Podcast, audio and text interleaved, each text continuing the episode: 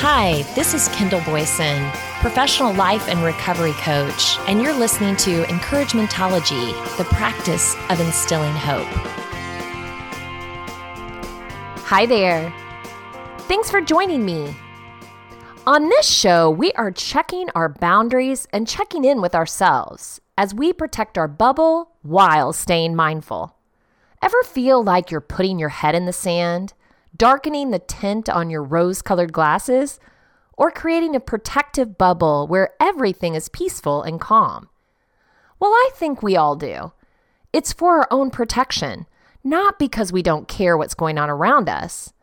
It's important to know your limits and accept that not everyone can consume a fire hose of information, power struggles, and tragic updates. At some point, you have to wave the white flag and retreat back to where you feel safe and protected. We should all be striving for a healthy balance.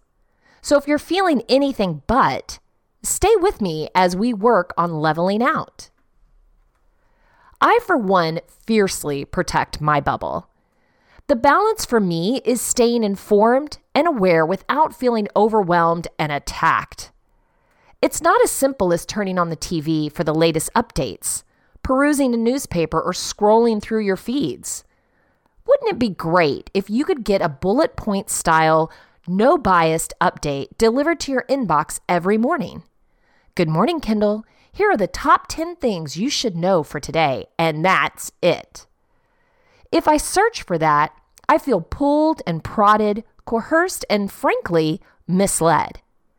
Before long, I realize I'm listening to opinions and not facts. I don't know about you, but my mind retreats and shuts down. How much tragedy and despair can one digest? When we think about balance, are you getting the same dose of positivity and joy?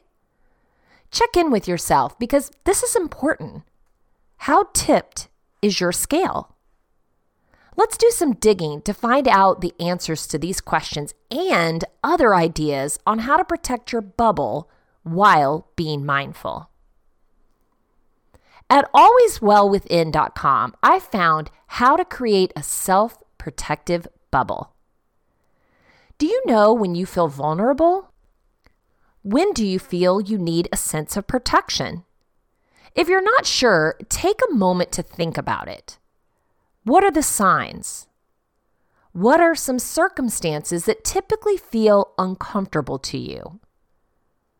When you do feel vulnerable or in need of protection, what steps do you take? Do they work for you? It's not unusual to develop unhealthy patterns of protection from shrinking to aggression. Are you able to react in a healthy way? There are many different ways to empower and protect yourself. They typically involve creating boundaries. For example, when we're in a difficult situation, we can take a step backward, which clarifies our personal space and defines a boundary. Or we can politely decide to take a break to give ourselves some needed breathing room, some time to recenter ourselves. It can be difficult to create a boundary if you've never had one. If your boundary has been violated through trauma, you're a highly sensitive person, or you feel you don't deserve one due to deceptive brain messages learned in early childhood. Learning how to love yourself can be the first step to reclaiming a sense of personal space and defining your boundary. A strongly integrated sense of self is essential to health physical, mental, emotional, and spiritual. This is a healthy sense of self, which differs from clinging to self or egocentricity. One simple way to feel strong and more protected on a regular basis is to visualize a protective bubble around you. This is a simple exercise that you can do each day. In her book, Heal Yourself with Qigong, Susan B. Friedman shares these steps for creating an energy bubble for protection. Stand or sit upright in a chair with the backs of your hands resting on your thighs, palms up. Close your eyes and slow your breathing. Feel your whole body relax. Visualize a bubble around your body in your mind's eye. Take as much time as you need to mentally create a thick bubble enveloping you. Visualize and see the shape, color, and size of this bubble. Once you clearly see yourself surrounded by a bubble, draw up a memory of a time or an experience when you felt particularly powerful, calm, or in charge. Let that feeling emanate out of your body to feel the entire bubble. Take a minute or two to do this. Perhaps the feeling has a color or quality you can see that fills the bubble. After you have filled your bubble, take another moment to see and feel all around you. Take a few deep breaths after concluding the meditation.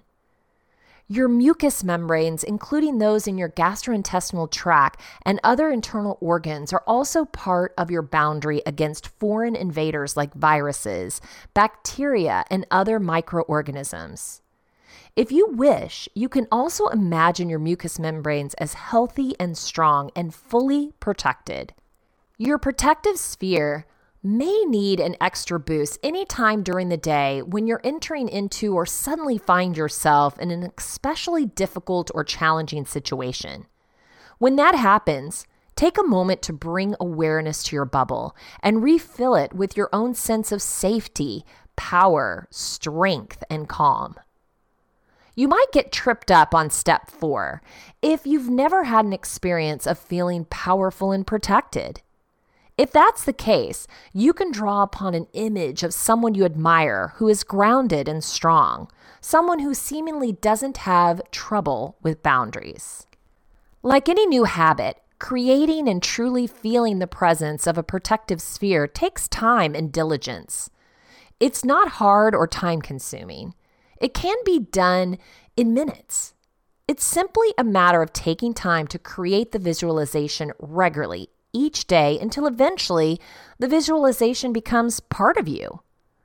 The more often you practice creating your protective sphere, the more natural it will become and the stronger you will feel.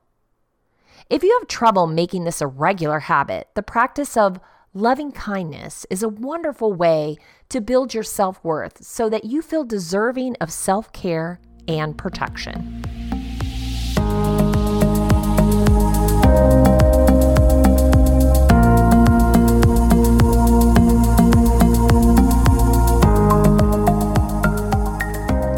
These days, it might be necessary to create your protective sphere as a natural extension of loving kindness practice, which is an antidote to fear and anger. First, envision the essence of love, compassion, and wisdom. It could be any spiritual figure, an image of light, or someone who loved you unconditionally. Then imagine their unconditional love pouring into your heart. Absorb it fully, knowing that you are as worthy of love as any other being on this earth. Next, repeat the loving kindness phrases, first, directing them towards yourself. May I be happy. May I be well. May I be safe. All the while, focus on your heart center. Imagine this unconditional love in the form of light, growing stronger and stronger and radiating within your heart.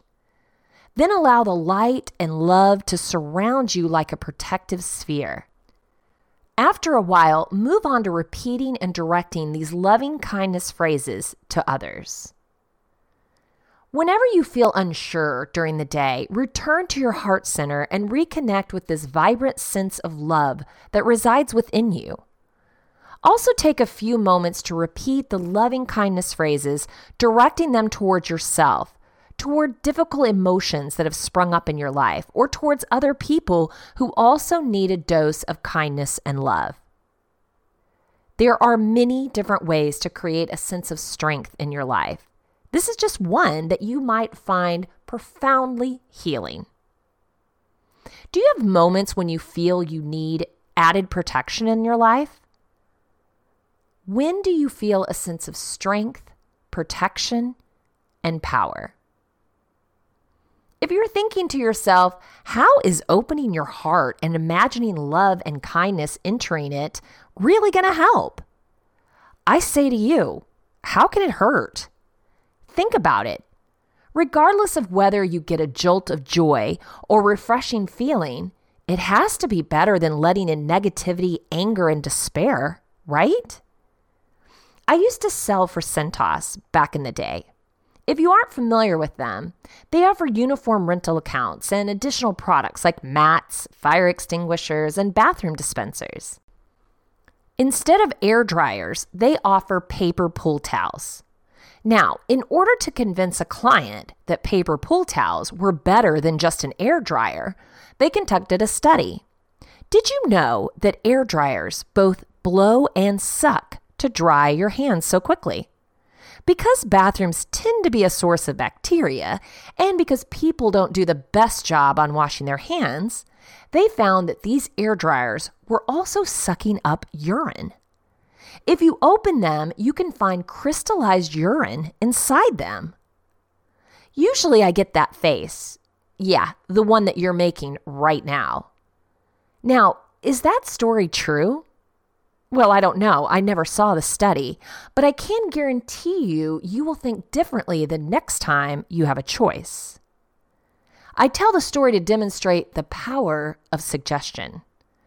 The media is aware of this power. Marketing departments are aware of this power. Okay, now I want you to pretend you're a caveman. Are you there? Good, because Blake Thorne is going to show us why your brain has a negativity bias and how to fix it. This is found on his blog, I Done This. You're in a cave preparing for a hunt, but something outside seems dangerous. You hear violent sounds you just don't understand. You have two choices skip the hunt spend the night hungry, but live for another day, or risk death and go outside. Hold on to that thought. We'll be getting back to it. Now, imagine you're driving to work. While getting off the highway, someone cuts you off. You slam on your brakes. You know the feeling that's coming. A tense anger rises up. Your fingers clench the steering wheel. It's enough to make you feel horrible all day. You might be less productive at work and distracted during meetings. You might try to counterbalance your feelings with a quick shot of endorphins from junk food, mindless web surfing, or time wasting YouTube videos. This only compounds the problem. This is like taking short term unhappiness and investing it into long term high yield unhappiness investment plan ensuring belly flab and career stagnation for years to come. So, why does this one minor thing, getting cut off, have such powerful effects on us? Why does one negative experience ruin an otherwise great day? The answer has to do with our friend, the caveman. Research shows that our brains evolved to react much more strongly to negative experiences than positive ones. It keeps us safe from danger. But in modern days, where physical danger is minimal, it often just gets in the way. It's called the negativity bias. It isn't entirely the caveman's fault. The neurological roots of the negativity bias, first identified by psychologists Paul Rozin and Edward Royzman in 2001, started long before that. In Dr. Rick Hanson's book on this topic, Hardwiring Happiness, the new brain science of contentment, calm, and confidence, he writes that humans share ancestors with bats, begonias, and bacteria that go back at least 3.5 billion years. Hanson describes these ancestors as living in a world of carrots and sticks. Carrots are rewards, food, sex, and shelter, and sticks are punishment, predators, disease, and injury. Over hundreds of millions of years, it was a matter of life and death to pay extra attention to sticks, react to them intensely, remember them well, and over time become even more sensitive to them. Carrots and sticks are internal as well as external. Roy F. Baumeister, Ellen Bratslavsky, and Katrin Finkenauer found that bad experiences are almost always stronger than good, and the way we take in that information shapes how we see ourselves. Bad emotions, bad parents, and bad feedback have more impact than good ones.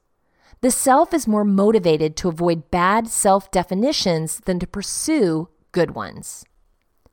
The negativity bias is so powerful, we might do anything to avoid the stick rather than find a way to pursue the carrot.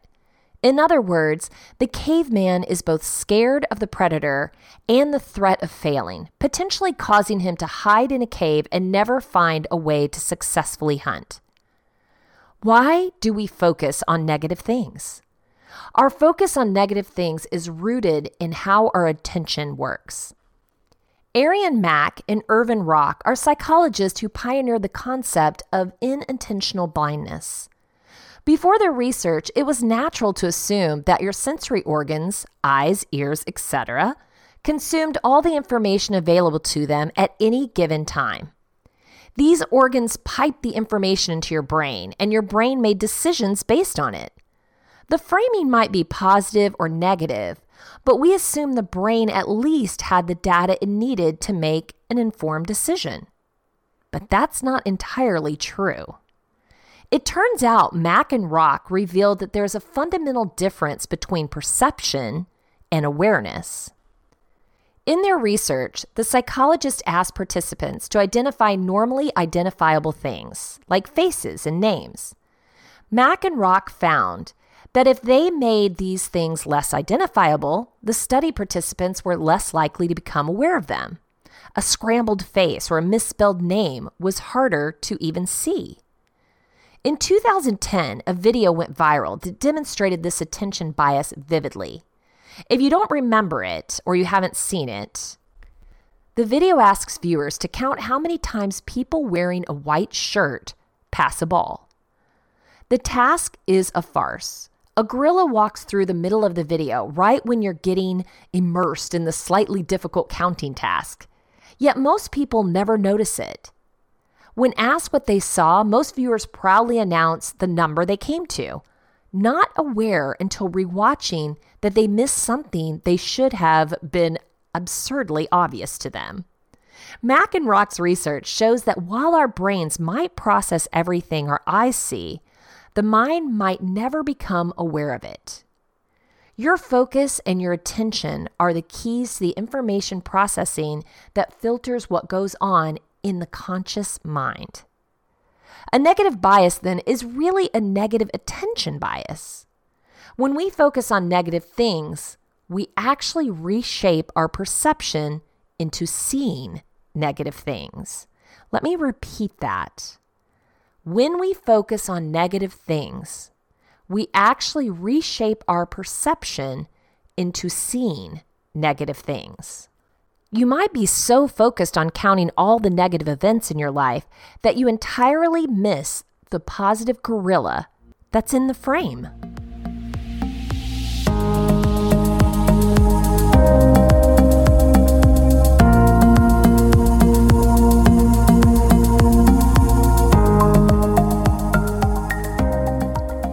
Negatively biased means consuming negative information at a near exclusion of positive information.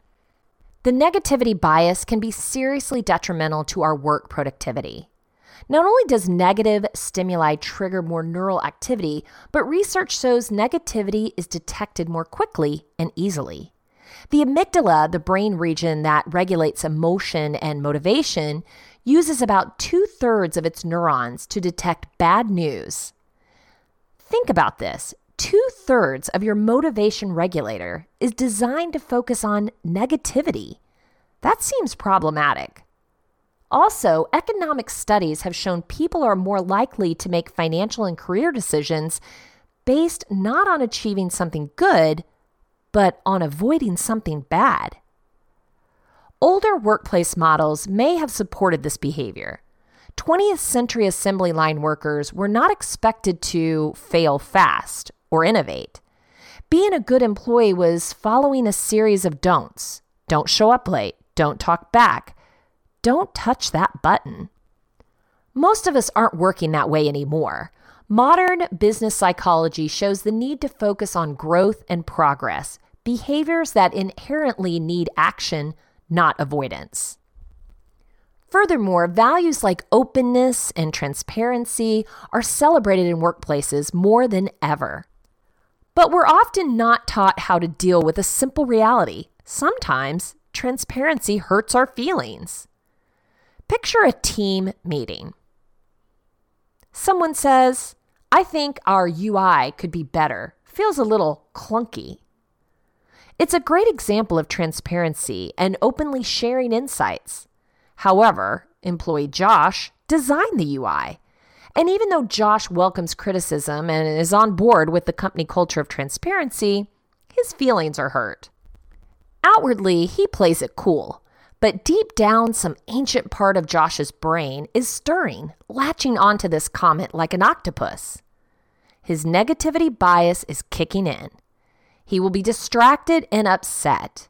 He might not even get his own work done or participate fully in the teamwork necessary for collaborative projects we might as well send him home for the day. You might assume the best way to beat one bias is with another, fighting fire with fire. Wouldn't your well being be better served by feeding it positive feelings and information than negative? It's not that easy. Like it or not, evolution hardwired our negativity bias for a reason. Overemphasizing negative events enabled our ancestors to survive. The caveman might live a more anxious life, hiding in a cave and worrying every sound outside is a predator. But the caveman will live longer than the one that assumes every noise means nothing. The optimist might be right nine times out of ten, but if they're wrong once, they're dead. Of course, in modern times, that one time out of ten isn't nearly as deadly, but that doesn't mean the logic is fundamentally flawed. Negative events have the potential to damage you much more than positive events have the potential to help you. Encouraging a positive bias, however, makes it not less likely that you'll avoid negative events or experience positive emotions. In fact, it might do just the opposite.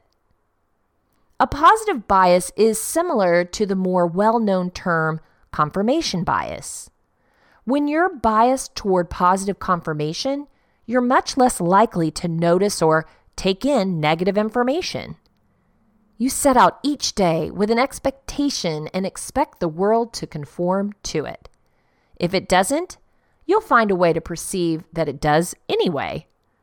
Your mood might be higher, but so are the risks you're unknowingly inviting. Think of gamblers. Gamblers are very optimistic.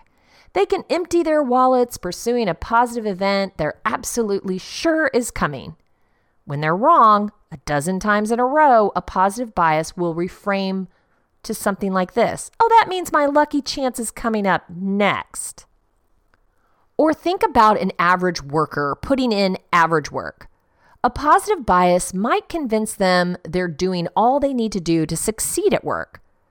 Without a little skepticism, a little self doubt, even a little negativity, they might never find the need to work harder or differently. If they come into work every day expecting it to go one way and contort their effort to confirm that expectation, they might miss all sorts of opportunities. Thankfully, there are things that you can do to minimize the negative bias. We won't erase it. It took 3.5 billion years to develop it, so it's going to stick around for a while. But there are specific steps we can take to fight back, and research even shows that we can physically change our brains to minimize the negative bias. Well, here are a few exercises that can help. Number one, reframe the language behind your goals. Even Pixar Animation Studios have felt the effects of negativity bias. Company leaders began to notice that employees were hesitant to share honest opinions in meetings. People were afraid, afraid of hurting someone else's feelings, afraid of having their own feelings hurt. So, leadership introduced a new word candor. Pixar drives its teams to embrace candor through the Pixar Brain Trust, a small group of well respected creative leaders in the company who oversee the film's development process. The Brain Trust strives to demonstrate candor by stressing that the film, not the filmmaker, is under the microscope. By establishing this distinction early and often, creative workers are less likely to take feedback personally and the word candor in Pixar's hallways became associated with analyzing projects, not people. It worked. Candor, as Catmull put it, freed Pixar's teams from the honesty's baggage. This also helps workers buy into the process early on, ensuring creative momentum instead of negativity bias quicksand. Filmmakers must be ready to hear the truth, Candor is only valuable if the person on the receiving end is open to it and willing, if necessary, to let go of things that don't work. You can support your reframe language with new benefits. If you're running a sales team, for instance, traditional metrics can encourage short term tactics and burnout. To encourage healthier, more positive behavior, use metrics that encourage the mind shift. If you want candor or positivity, make it a measurable goal that you can pursue. Number two, be aware of the negativity bias. Hanson suggests being mindful of the negativity bias and recognizing that your brain wants to cling to these events like your life depends on it. It's up to you to decide how dangerous, if at all, these experiences really are. That's the negativity bias of the brain. So be aware when you feel yourself drawn to negativity. Tell yourself you're smarter than your brain thinks you are. Develop a mantra. Try this I am not a caveman, and this is not a tiger. Repeat it in your head a few times. And now that you know the immense power of negativity, you'll be less likely to invite it into your environment. UiPath, a leader in the robotic process automation market, became a billion dollar unicorn in 2019. And CEO Daniel Dines attributes much of the company's excellence to avoiding undue negativity. My strategy was entirely based on culture with one main standard, and that was humility. First of all, humility allows you to avoid hiring arrogant people in the company, and it keeps everything together. And we measure it. We have psychological safety as the main KPI for all the leaders. I wanted to build a company where people are happy to come and do their best. For Dines, humility is the key to speed. Negativity can drag down experimentation and its results boldness, innovation, and growth. Dine continues In order to be fast, you need to be able to create your own space you need to be able to make fast decisions without the fear of losing face later in time because you made a mistake. Number three, keep a journal. I can hear what you're thinking already. A gratitude journal sounds hokey, cheesy, or silly, but research shows it's much more than that. NPR reports on numerous studies that show practicing gratitude can have all sorts of positive effects. Regularly being thankful and noting the good things in your life can improve sleep, reduce stress, and provide a boost to your relationships. Practicing gratitude is one of the most useful results of research in the field of positive psychology. As cynical as your instincts might be, quantifying the positivity in your life, writing those things down physically, and making it a habit to do so again and again can slowly retrain your mind to focus away from the negativity bias.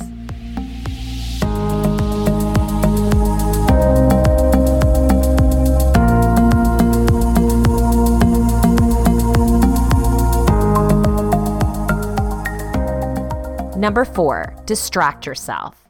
Do you ever notice how working on a challenging problem can make you forget about minor aches and pains? It turns out we may be able to shake off negative emotions by diverting our mental energy elsewhere, like on a puzzle or memory game. Distractions can refocus your attention from negative events that might be having a disproportionate effect on your ability to process information. A reprimand at work, for instance, while bad, might cause you to think about work in a negative light for weeks. Instead of stewing on that fact, turn to a distraction.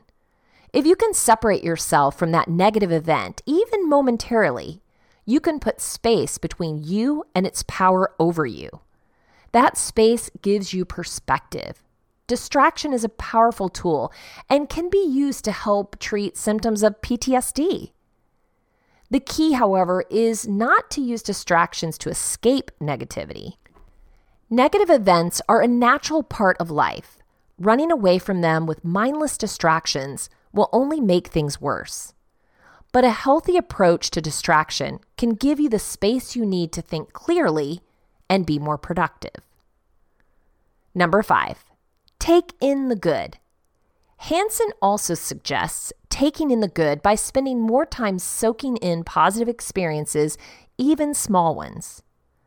Most of the time, a good experience is pretty mild, and that's fine. But try to stay with it for 20 or 30 seconds in a row instead of getting distracted by something else. By doing this, you're reinforcing positive patterns in your brain, and your brain learns from experiences building new neural pathways. Researchers call this neuroplasticity. The key here is to give yourself time to let those thoughts settle in. Don't just push them aside. What you're ultimately seeking to do is reshape your brain to allow in more positive information. This change is physical as well as mental, and those physical changes take time.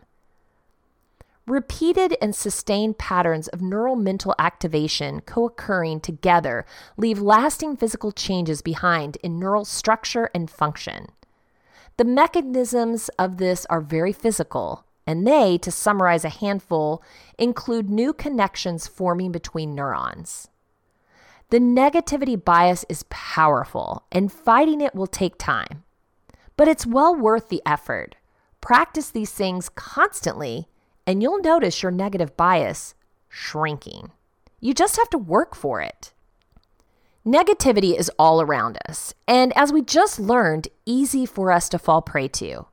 But I bet the next time you hear negative statements after negative statements, you're going to think about what it might be doing to your mood and your brain. No one can move away from it, turn it off, or change the subject but you.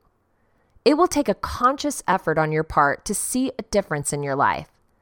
So many just think, well, that's just what it is. That's what's going on around me, and I have to be in the thick of it to be socially aware. But do you need to hear it regurgitated 24 hours a day by the news, your coworkers, repeated to your spouse, post on social media, and reminisced over and over and over? No, it does not. You have to choose what to partake in and what to share. Boundaries and bubble wrap how to protect your energy in this crazy world. This was found at thechalkboardmag.com. Whether it's a negative coworker, an overbearing family member, or an extra strange stranger, it can be difficult to keep others' energy from rubbing off on us. In order to keep our own sense of well being intact, it's key to learn how to set energetic boundaries.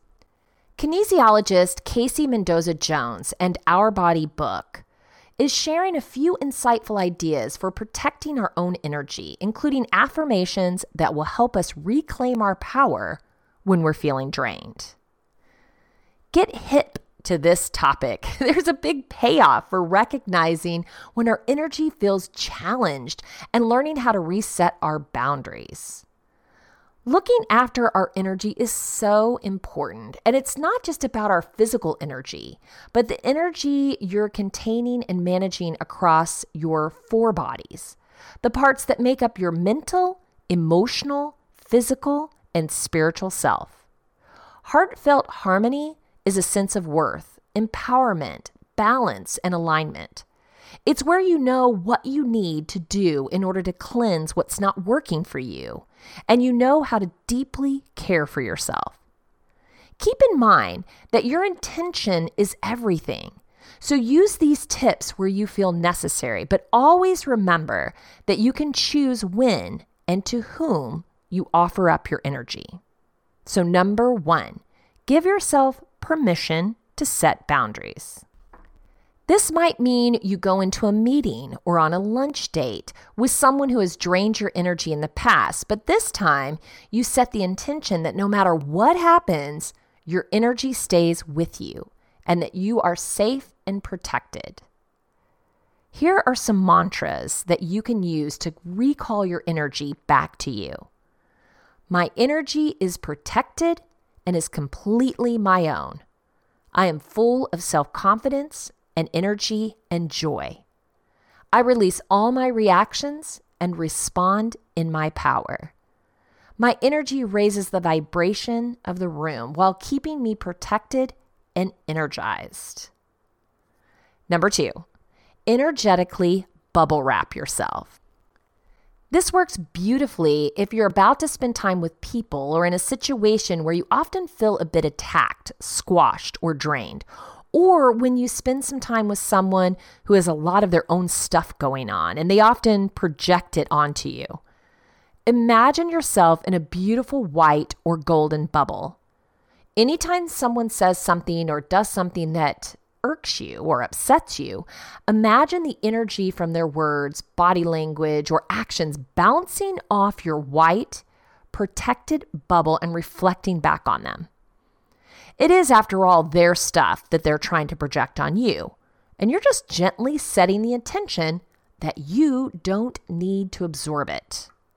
So here are some heartfelt harmony affirmations I am free from energy drains. I protect myself at all times. My energy is safe and completely mine. I only allow positive energy thoughts and vibrations to flow through me. Number three, release energetic ties to others.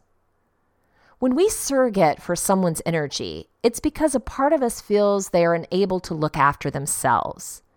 We take on other people's stuff because we want to protect them, make them happy, or relieve some of their burden. What this does is leaves a pressure on your chest and can leave you feeling depressed, anxious, or fatigued. Sit for a moment, take some deep breaths, and think of who you may be surrogating for. It's usually the first person who pops into your mind. Now, with your eyes closed, imagine where this person is attached to you, in or on your body. Perhaps there's an energetic rope or string coming out of your stomach your solar plexus, your chest, or anywhere else. Slowly, gently, and with love, pull the rope or string out from your body and energy field and imagine yourself disposing of this in a way that you choose. Perhaps letting it wash away in the ocean, bury it in the sand, or under a tree. Take some extra deep breaths in and out and imagine yourself completely free of this person's energy in a good way. You're not energetically cutting yourself off from this person. You're simply releasing the surrogating ties while sending love back their way. This will help you come back to being completely you, and you'll feel lighter and more aligned with yourself, with your emotions and feelings. So, here are some heartfelt harmony affirmations I am free from energy drains. I release all energetic attachments to blank. You can pop in the name. I allow blank to look after themselves, and this protects my energy. Number four, clear and cleanse your space. Space clearing can wash away any negativity and leave the room you're in feeling clear, light, and positive. To clear your space, you can use white sage, salt water in bowls, just change it daily. Crystals, clear them often. energetic sprays, or even just open the window and set the intention that any old, stale, or negative energy will wash away with the wind. Of course, if your home is filled with clutter, it doesn't matter how many times you white sage the room, you may still feel cluttered and drained. Decluttering your space and home is all about releasing and letting go of all the stuff you no longer need. It's refreshing and cleansing and very important if you want to live or work in a space that vibrates at a high level and makes you feel cleansed, happy, and powerful. Here are some heartfelt harmony affirmations. I breathe in positive energies only. My space is loving, protected, and clear. I allow simplicity into my home.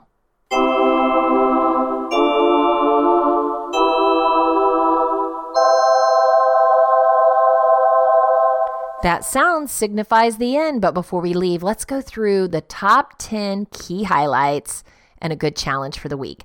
Number one, learning how to love yourself can be the first step to reclaiming a sense of personal space and defining your boundary. Number two, like any new habit, creating and truly feeling the presence of a protective sphere takes time and diligence. Number three, Repeat these loving kindness phrases May I be happy. May I be well. May I be safe. Number four, bad emotions, bad parents, and bad feedback have more impact than good ones. The self is more motivated to avoid bad self definitions than to pursue good ones. Number five, when we focus on negative things, we actually reshape our perception into seeing negative things. Number six, two thirds of your motivation regulator is designed to focus on negativity. Number seven, regularly being thankful and noting the good things in your life can improve sleep, reduce stress, and provide a boost for your relationships. Number eight, looking after our energy is so important. And it's not just about your physical energy, but the energy you're containing and managing across your four bodies emotional, mental, physical, and spiritual. Number nine, keep in mind that your intention is everything. Number 10, heartfelt harmony is a sense of worth, empowerment, balance, and alignment.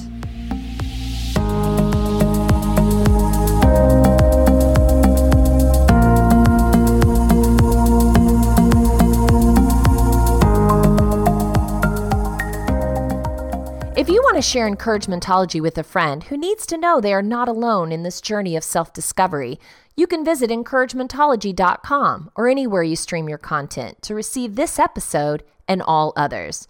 Follow us on Facebook for additional encouragement throughout the week.